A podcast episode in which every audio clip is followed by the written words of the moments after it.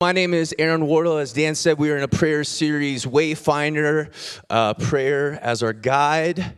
And I get the opportunity today to speak on something that's an absolute passion.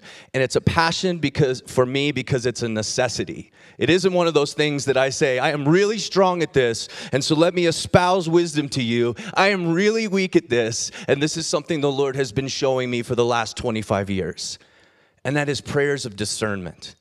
And discernment has a lot of different definitions, but what we're going to talk about today is discernment is a prayer filled process of discovering God's will and direction in our lives. Discernment is the prayer filled process of discovering God's will and direction in our lives. And when this shows up the most are in times of transition or in times of making big decisions. I don't know about you, but the greatest spiritual growth in my life has come when I am faced with making big decisions. Anybody else like that?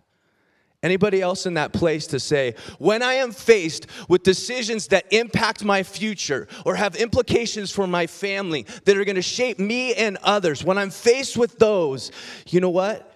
It brings out our deepest desires, but it also can bring out our greatest fears. And for me, one of the things that happens is when I am faced with a big decision 24 years ago do I marry this woman? My wife, Destry, we've been married for 24 years. When I'm faced with a big decision, do we move our family from Ohio to California? Do we move our family from California to Colorado? Do we move to this place? Do we do these things? When I'm faced with that, I recognize this need for God to be able to hear his voice, to be able to feel his presence, to be able to know his will. Because I don't know about you, but one of the things, when it's big life decisions and my future's on the line, a pros and cons sheet does not cut it. Because I find cons in my pros and pros in my cons.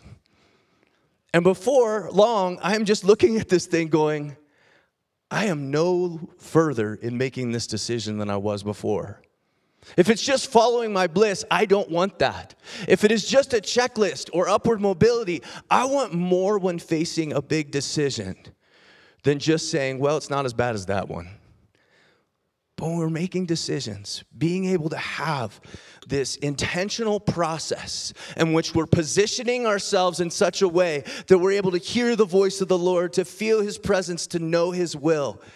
And so, I've, over these years, literally 25 years. This message I have given a ton of times, and every time it changes because it's a fluid process of being able to step and position myself to hear the Lord and where I am to go.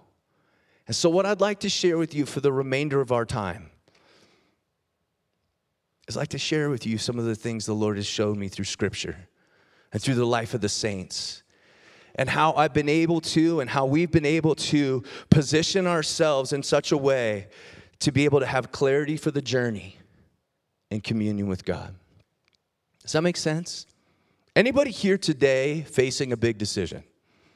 You can raise your hand. Anybody here feel like they're in a position of, you know what, there's change that's coming? What I want to do is this message is for us. if you're not in that place, put this in your back pocket because guess what? You'll be there sometime soon. But what I want to do is I pray right now, and will you pray with me? Lord, I love that you do not hide your will. But there are some times we can't necessarily see it. And Lord, I pray in this time that through these simple things that you've been showing me through scripture and through the lives of the saints, that you will begin to give us ways in which we position ourselves to hear, to feel, to know your will. Lord, may we not just satisfy, be satisfied with more pros than cons, but may we not stop seeking you until we know this is where you're leading. This is what you're wanting. Lord, I pray for my friends that you open their ears, their minds, their hearts, and that you will lead. I offer this to you, Lord. Here's my alabaster jar. I shatter it. May it be a sweet fragrance to you. In your precious name, Jesus. Amen. The first thing we see in our prayers of discernment is the prayers of discernment are more than just requests to God. It's more than just listening, but it's also action. And our action is actually a prayer. And the first p- part of our process, the first practice that we have in prayers of discernment is something that I call active waiting. It's not my favorite. That's why I make it first. Let's get it out of the way active waiting, doing the things we need to do while we're waiting for the answers that we need to have. Doing what we can while we're waiting for what we need. Oftentimes, when we are faced with a big decision, we go into our primal mode in our, our, our neurobiology and we go into three different things. We go into fight, flight, or freeze. The fight in us when we are faced with a big decision, some people just say, I'm gonna charge this head on and I'm gonna make something happen and I'm gonna figure this out right here, right now. For some of us in the room, they say, Yes, that's me.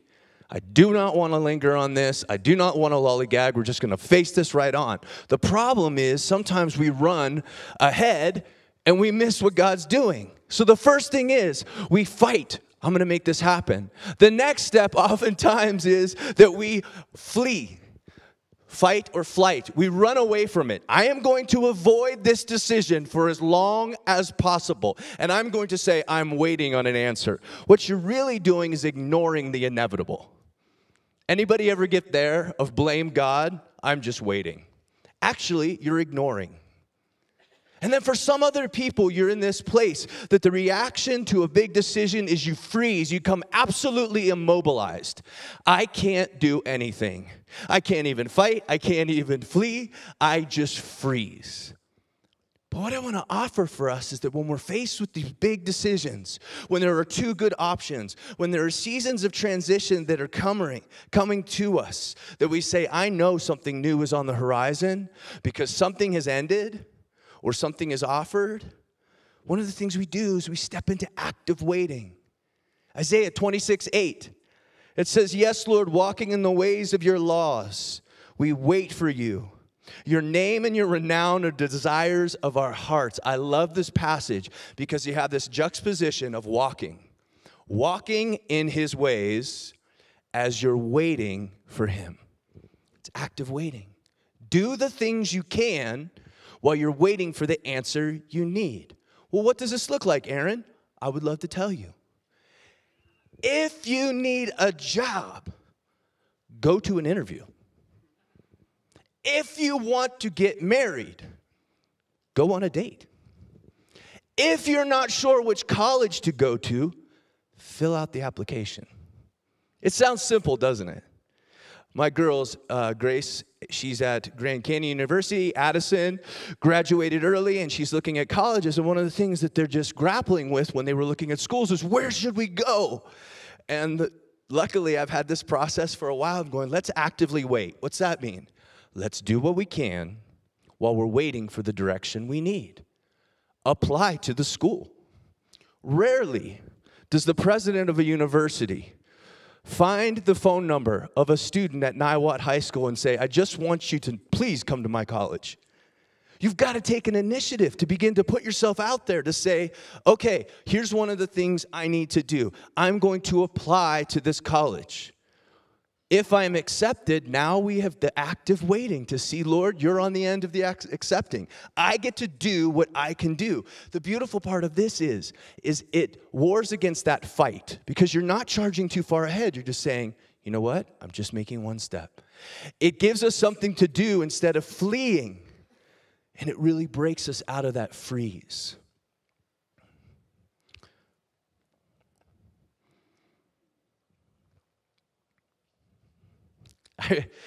yeah, I'll share this through, but whenever I was in this, I went to a small Christian college in the 90s, which there were some really interesting theology and practices that was going on then. And uh, one of the things was like kissing dating goodbye. And for those of you that remember that and so like dating someone was a really big deal because you felt like you were going against god at the time because you weren't supposed to be dating. And i don't know you can be where you're at. But i remember my wife and I had been hanging out as friends, and it got to this point where you have the DTR, the define the relationship, maybe a little bit of making out, but let's not talk about that.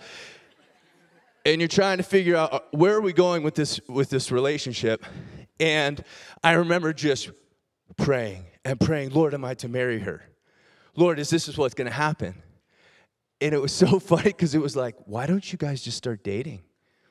Why don't you take that first step instead of having to know everything and there was this piece of it's kind of humorous but how many of you how many of us we want the certainty of God's command before we take a step in obedience of moving forward.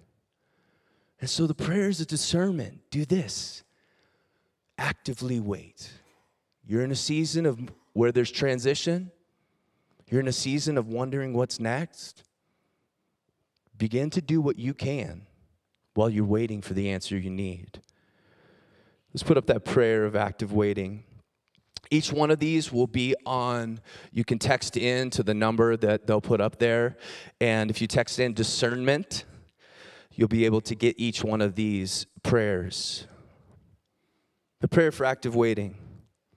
Lord, give me the strength to do the things I need to do while I'm waiting for the answers I need to hear. May I not let go nor hold on, but be faithful to move and step with you. Grant me equal measures of patience and perseverance as I trust you. We move from that place. Got a few more. After active waiting, we're faced with big decisions. We're faced with transitions. One of the things that we need to do is we need to get in the Word. By that, I mean read your Bible. We need to get into the Word of God. Right after Destry and I got married, we were going over to one of the directors uh, who was in the department we were in, working at, at Simpson University, Steve Reeveson, who's since gone on to be with the Lord. And we were having dinner, and one of the things he said is, For your wedding present, I want to give you the most important advice. And so, as a newly married man, I said, Okay, what is it? He said, back up every decision you make with Scripture. Back up all your decisions with Scripture. I like, thanks, Steve. He's like, no, serious, you don't understand. Back up the big decisions that you make in life with Scripture. Be guided and grounded by the Word of God. Because when it gets tough, and oh, my young friend, it will get tough, you'll be able to stand on that, not just your feelings or your thoughts but you'll be able to reach back to the text and you'll be able to hold on to this to say, The Lord allowed the context of Scripture to speak to the context of my life, and I will stand on that. When we were uh, moving 10 years ago, been at Cornerstone 10 years, I can't believe that. And we were in the decision process of, of moving from Redding, California, and we could see that just that season was ending. And we had the opportunity to have conversations with Brian and Jean. And I said, I, I really don't want to go to your weird church. And, um, and, and they said, Well, you're weird as well, so we think you'd fit in wonderfully. It's a match made in heaven. And so I was wrestling with the decision and in this place. And one of the things that I, I had actively wait, I was in the word, I was in that stage of discerning. Okay, what are we to do? My wife was like, Yes, we're moving to Colorado. Yes, her family's been here. She's been trying to get us to move to Colorado for our entire marriage. And so I was like, Babe, I just want to let you know, I think your discernment may be a little biased. And so one night, Destry was out and I was putting the girls to sleep and and Grace was like I don't know eight nine years old. She's now 20 um, and she doesn't want to go to sleep and so when you're a pastor's kid what you do is you want to have devotions at night. And so Grace put out like a Bible and had worship music on. She's like Dad I think we should have devotions tonight. I was like I know what you're doing. You're just stalling from going to bed. Because I was a pastor's kid too and that's what I did and I'd have my little like Hosanna Integrity Praise tape that I put on, and then I'd have a Bible, and my parents and I would would would I'd make them stay up. And Grace is like, "No, Dad, We just need to soak in the presence of the Lord. I was like, All right, Grace, I guess we do. And she lays open a Bible. And I go and sit down and I'm like, Thank you, Grace. And she's like, This is the passage. And, she, and I begin to read. And we had been in a time, and part of the decision to leave Redding is they had just gotten to the place in our job, and the church was declining, and the provision was not there. We were financially taking on water. They were having to left, let go of staff, and we were just in a place where, like, we cannot sustain this pace much longer. Lord, we got to have you do something. And then grace leads me to Psalm 107 4. Some wandered in the desert wasteland, finding no way to a city where they could settle. They were hungry and thirsty, and their lives ebbed away. Then they cried out to the Lord in their trouble, and He delivered them from their distress. And He led them by a straight way to a city where they could dwell. Let them give thanks to the Lord for His unfailing love and his wonderful deeds for mankind. For he satisfies the thirsty and he fills the hungry with good things. And as I read this, I was like, son of a gun, Lord, you use Holy Spirit, scripture, and grace got me.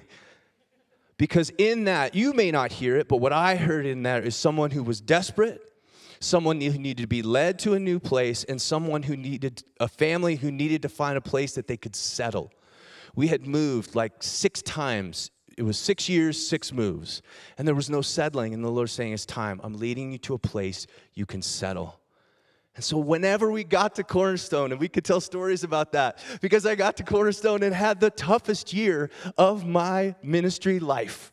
There was the thousand year flood, there was conflicts, there was all of these things. And so, when I got here, it wasn't just like, oh, this is amazing and utopia. There were so many times when we were here, I reached back into Psalm 107 and go, did I read wrong? Let me make sure. And the Lord was so kind. Because in that first year, He was breaking up soil in my life, breaking up soil in Cornerstone's life for new growth and new things.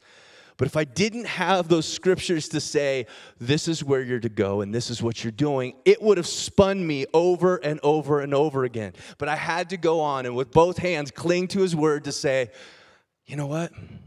I know that he spoke through this. And I know that in the act of waiting, he did this. One of the things you see in active waiting is when you're doing the things you can while you're waiting for the answer you need, one of the things you can do is get in the word. And it isn't just let it drop out of the sky or call my daughter at GCU and see if she could give you a passage. It's actually getting in the Word and reading the scriptures. And not a confirmation bias where you're just like, oh, that's, yep, that's what I want and that's what's to happen. But being able to search His Word so that when we have those decisions that are risky, we have Scripture to back them up. Prayer for getting in the Word. Lord, guide me through your word that I may be grounded to truth. Holy Spirit, illuminate the Holy Scriptures that they may be a light upon the path in which you are leading me. As I meditate on your word, may it speak to the circumstances I am in. We move on to the next one. Seek wise counsel. Seek wise counsel. Proverbs 15 22 says, Plans fail for a lack of counsel, but many advisors they succeed. The type of counsel that I'm talking about here is godly insight from people who love God and love us. Godly insight from people who love God and love us enough to tell the truth. Let's go back, way back. When Solomon died, Solomon, the wisest man who had ever lived, when Solomon died, his son Rehoboam took, oh, popular name for the time, Rehoboam took over for him. And when it was after Rehoboam was, went through the process, he stood before the wise council of Solomon and he asked a question Should I back off on the people? My dad ruled them with a heavy hand. And they've been building this palace and they've been building the temple and they've been constantly under this hard label for all of my dad's reign. Should I back off and let the people have a break? You know what the counselors said? Absolutely give the people a break. If you relent and give them a break, they will follow you all the days of your life. They will love you. So Rehoboam took that advice. He said, "Yeah, you may be the wise, you may be the wise counsel to the wisest man who's ever lived, but I had better check in with my frat buddies. They went to the University of Jerusalem at the time. And so Rehoboam goes to his friends. Imagine they're hanging out. And he goes, Hey guys, listen, now that I'm king, and you do all know that I am king, should I back off on the people and give them a break, or should I be more tough? And his friends say, Oh, you gotta rule with an iron fist. You gotta be so strong that the people wish they, your dad was back because they say, Man, Solomon was a wuss compared to Rehoboam. And Rehoboam goes, You know what? That's a great idea. He goes back he, and does that, and he loses the hearts of the people. Eventually, the kingdom is divided, and he loses it. One of the things that happens in this is there are times in our life when we're faced with huge decisions and we allow the comfort of people around us and what they say, and we mistake it for wisdom. That's just placating, that's just their agenda.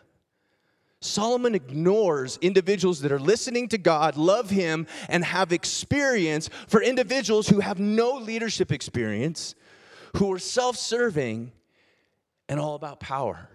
And so, as we are facing making decisions, we ask the Lord, Lord, would you lead me to individuals who will give me wisdom?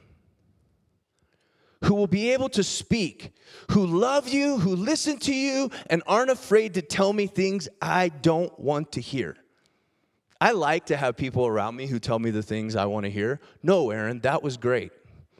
That was perfect. I couldn't imagine anyone doing anything better.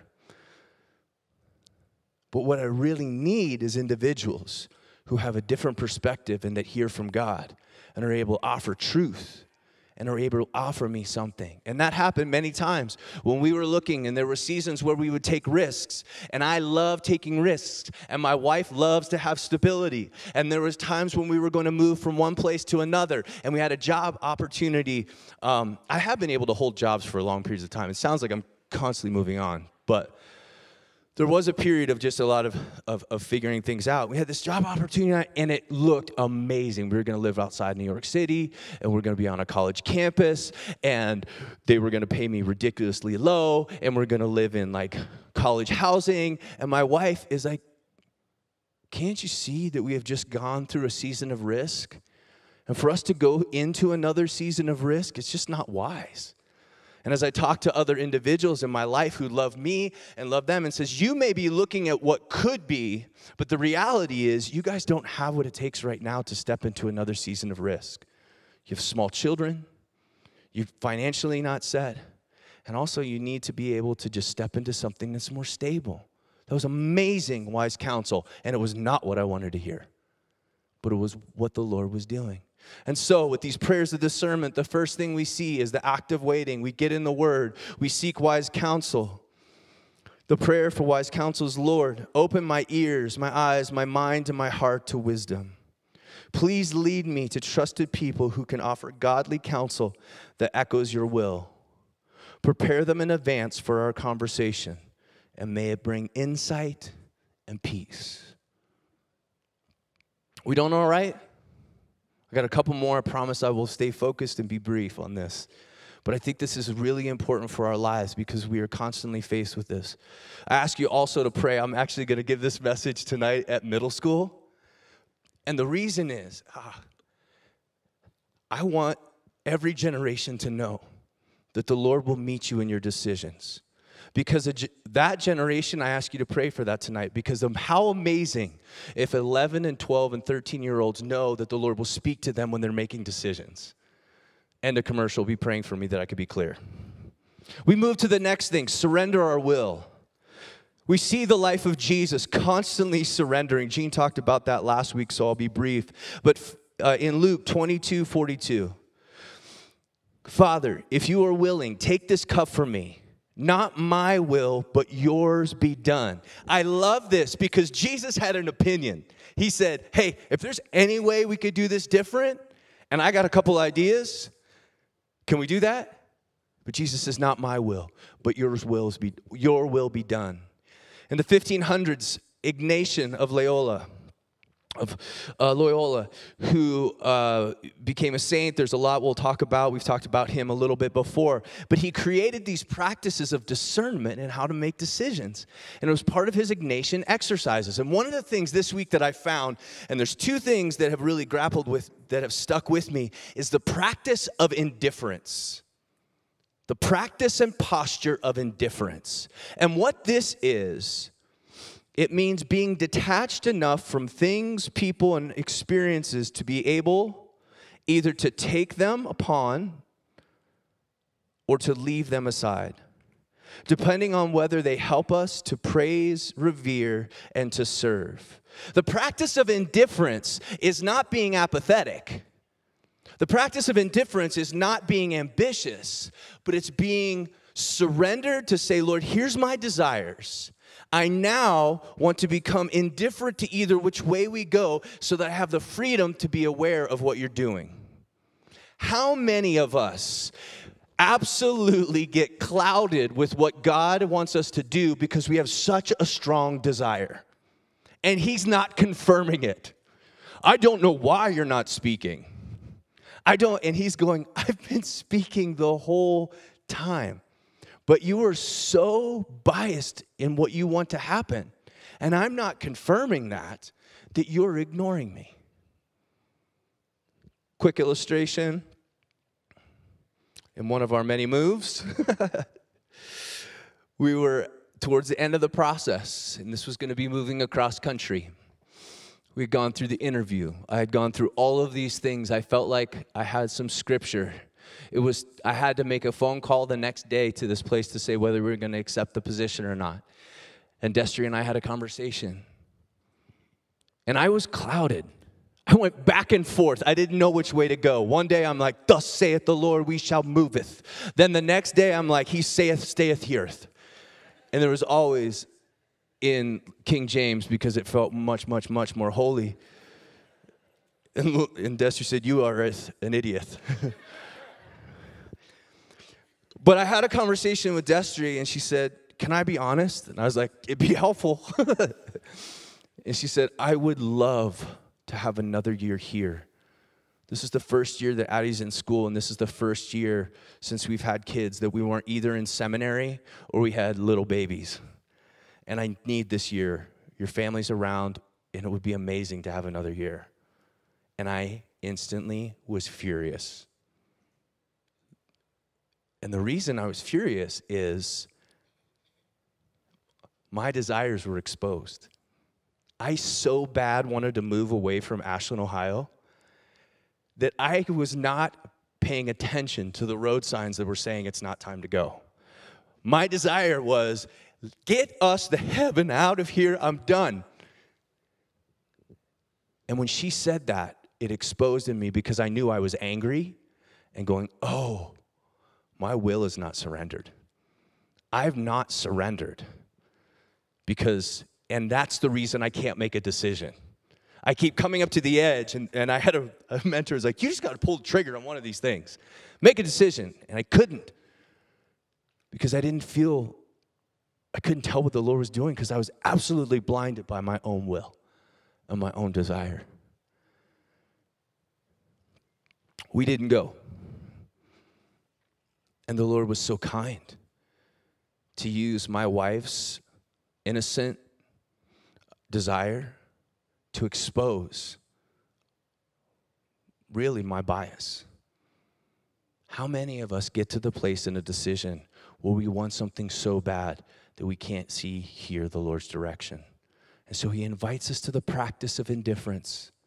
And it is simply surrendering our apathy and our ambition so that we may have the freedom to be aware of His will. Prayer for surrendering will. Lord, grant me the strength of detach to detach from my desires, that I may accept yours. May I neither be apathetic nor ambitious, but filled with a holy freedom to follow your direction. Your ways are higher than mine. Not my will, but your will be done. Active waiting, get in the word, seek wise counsel, surrender will. One more. And yes, it begins with the W. Wear what fits. Wear what fits. There's this subtle section in the story where David goes and fights Goliath that to me is absolutely amazing. What happens is David goes up. He's already been anointed king, which I love that, that he's anointed king, and then he goes up and he's handing out snacks to his brother who are going to war. Like he's got like little lunch bags. Little David comes up, like he knows he's been anointed king. The brothers know he's been anointed king, and now he's still got to bring their lunches to him. And so he goes up and gives that lunches to his brothers, and he hears Goliath come out and threaten and and and and and mock Israel. And he's listening to this and he says, Who is that? What is he doing? That uncircumcised Philistine mocking the armies of the living God. And his brothers are like, Shut your mouth. We're hiding up here. Dad didn't put a cupcake in my lunch. And David says, We got to do something about this. And he finds his way to the king, to King Saul. And he makes such a ruckus that Saul finally goes like, This kid's going to annoy me the entire time. Who is this, who is this kid anyways? Well, it's the son of Jesse. And he says, All right, he's going to go out. They're going to let him fight. He's like, Saul sees no other way. Saul doesn't pray, Lord, is this to be your will? He doesn't go through active waiting. Saul didn't get in the word. Saul didn't surrender his will. He didn't use these principles, which is just a shame. But what he does is he says, You know what, David, go ahead. But here's what we're going to do. He Saul takes off his tunic and he takes off his armor and he puts it on David. Now, one of the things that is known about Saul is Saul is the tallest man in all Israel. And it says in scripture that David is Rudy, which means He's little, he's cute.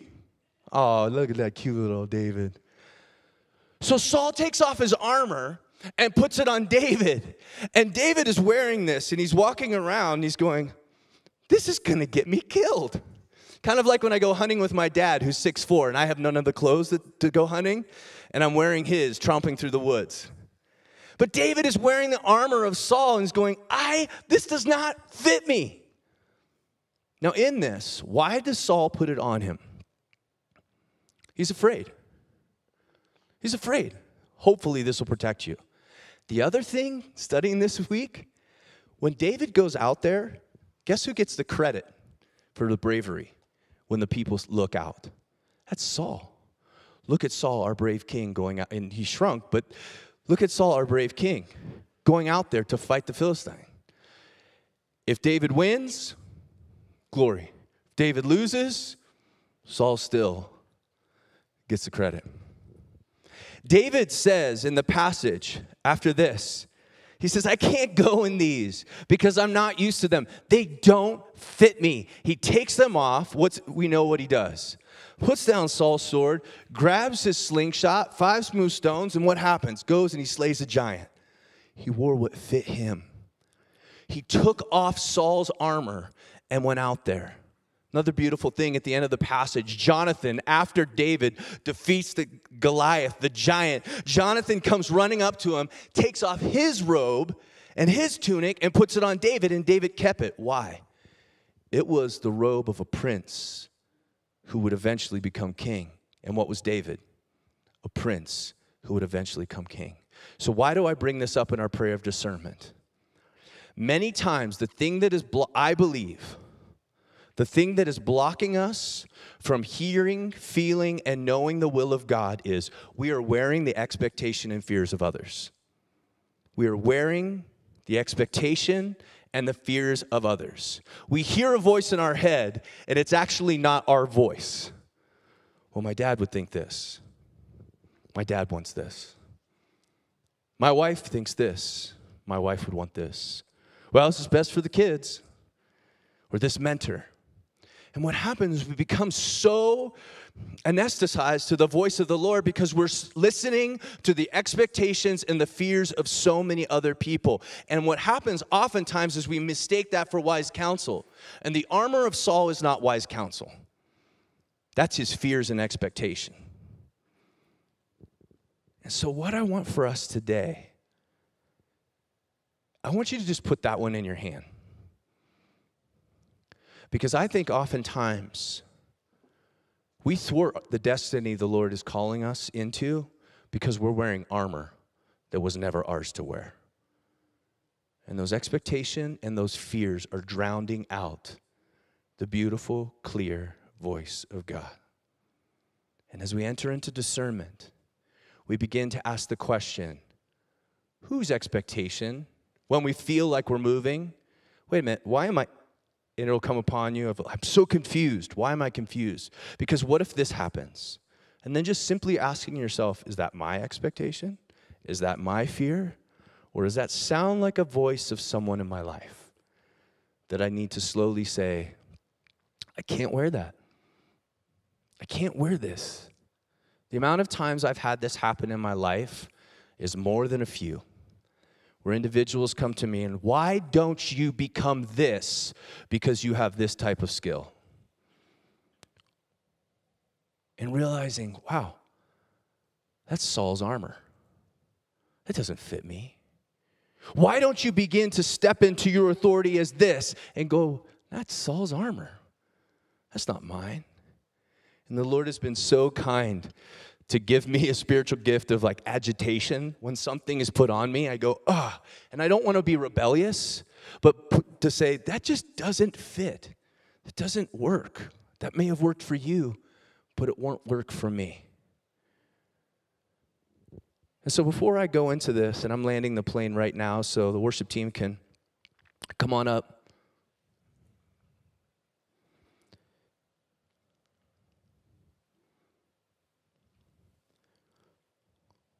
We do the prayer of wear, for wearing what fits.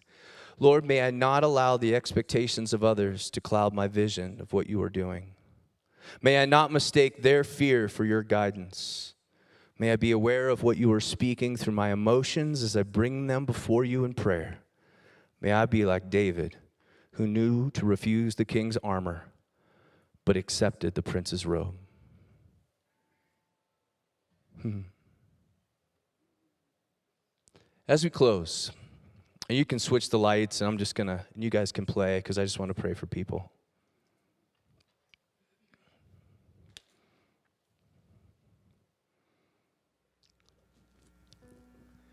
If you're in a place today where you're facing decisions or you feel transition is on the horizon, I just want you to open up your hand. I'm just going to pray these things over you. Some of us confess that already.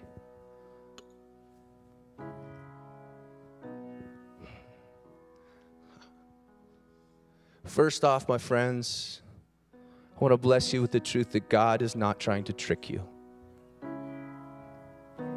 God is not trying to trick you or test you in such a way to say,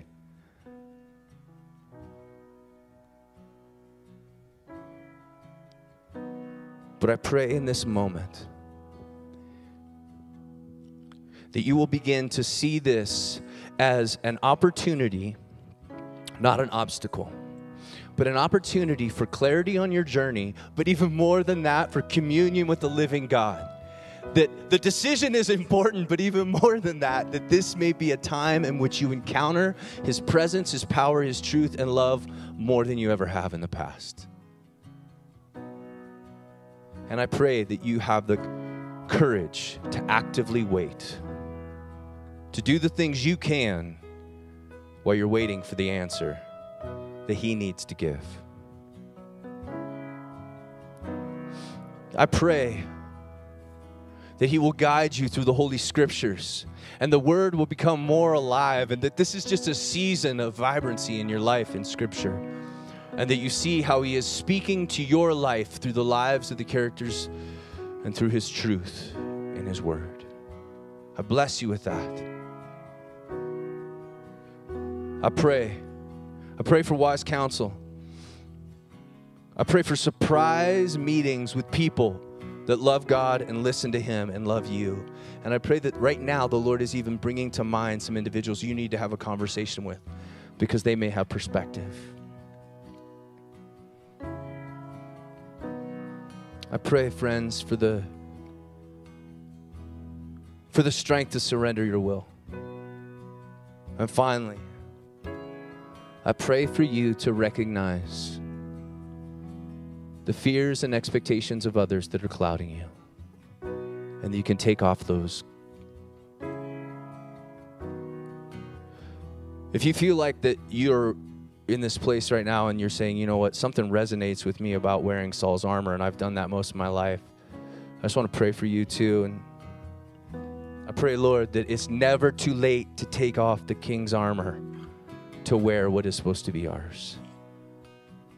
And Lord, as individuals take that off, I pray that there is a liberation and a levity and that their souls are filled so much to say, Oh, that was so heavy. And you say, My burden is light. I didn't want you to wear that. And now you don't have to wear it anymore. And I pray in this moment you begin to feel the Lord place over you the robe of a prince, princess. For friends, that's what you are. Meet us in this place, Lord as we step into discovering your will and direction in our lives. In Jesus' name, amen.